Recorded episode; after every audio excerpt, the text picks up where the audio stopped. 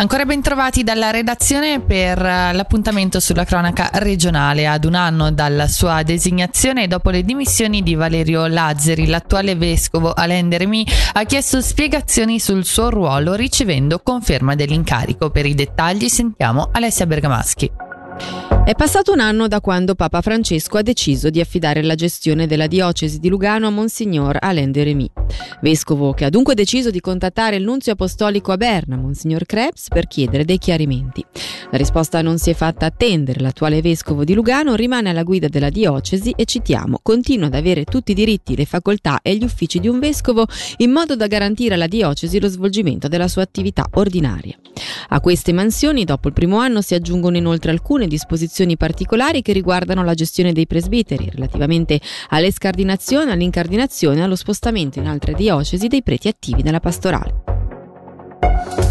Da dicembre a Lugano le tasse potranno essere pagate in bitcoin, lo ha annunciato questa mattina il sindaco Michele Foletti nel discorso d'apertura della seconda edizione del Lugano Plan B Forum, specificando che non ci sarà un tetto massimo sulle somme.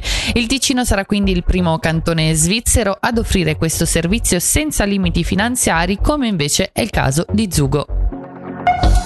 A Cugnasco Gerra si investe per valorizzare il patrimonio boschivo. Nasce infatti un progetto selvicolturale per la cura del bosco di protezione nelle piantagioni di protezione delle valli Pesta e Riarena per complessivi 180 ettari di foresta. Durerà circa un decennio e comporterà un investimento di 2,95 milioni di franchi.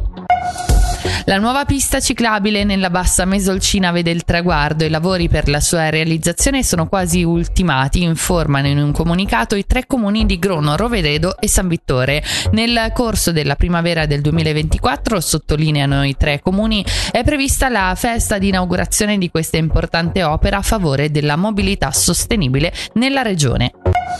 E ora le previsioni del tempo per il Ticino, oggi coperto con piogge estese e abbondanti nel pomeriggio in parte temporalesche, temperature fra 15 e 18 gradi.